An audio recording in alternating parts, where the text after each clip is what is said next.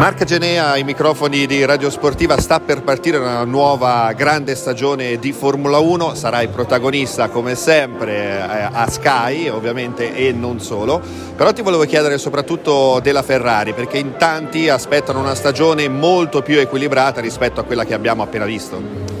Sì, lo sapremo nei prossimi giorni, non nessuno lo sa.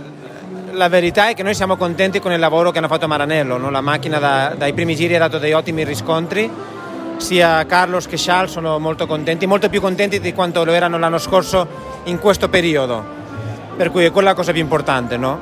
Dove siamo esattamente veramente non lo sa, è, è chiaro che la macchina battere è la Red Bull e il pilota sia Max, però noi siamo soddisfatti, la macchina è nata bene, i test invernali sono andati bene, la macchina è affidabile, abbiamo fatto tutto il programma, Adesso in pochissimi giorni sapremo veramente esattamente, non dire dove siamo, eh, perché non possiamo solo anche giudicare Bahrain, dobbiamo aspettare un po' di gare, però siamo uh, sì, curiosi di, e con tanta voglia di andare a Bahrain e già confrontarci con pari, pari armi, no? tutti stessa benzina, stesse modalità motore, perché quelli sono i dubbi che rimangono ancora.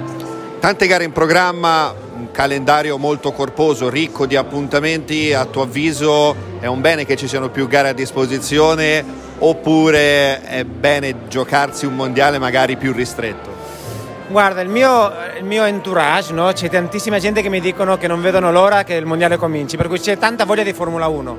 E io penso, io sono in Formula 1 da più di vent'anni, è uno dei periodi più belli della storia della Formula 1, con tanta gente giovane che segue tutto, no?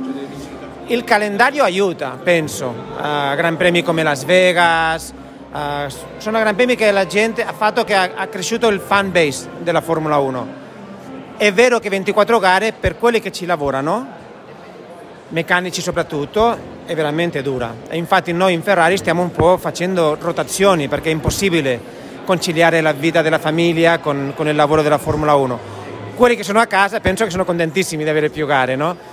Per cui va, va benissimo così, eh, solo che fa il lavoro più difficile e ripeto, cominciamo un po' a fare già rotazioni perché altrimenti una persona se deve sempre in giro non si deve mai a casa. Da pilota ti chiedo anche una riflessione su Charles Leclerc perché è atteso ad una grandissima stagione, è lui il pilota di punta, l'uomo di punta in Ferrari.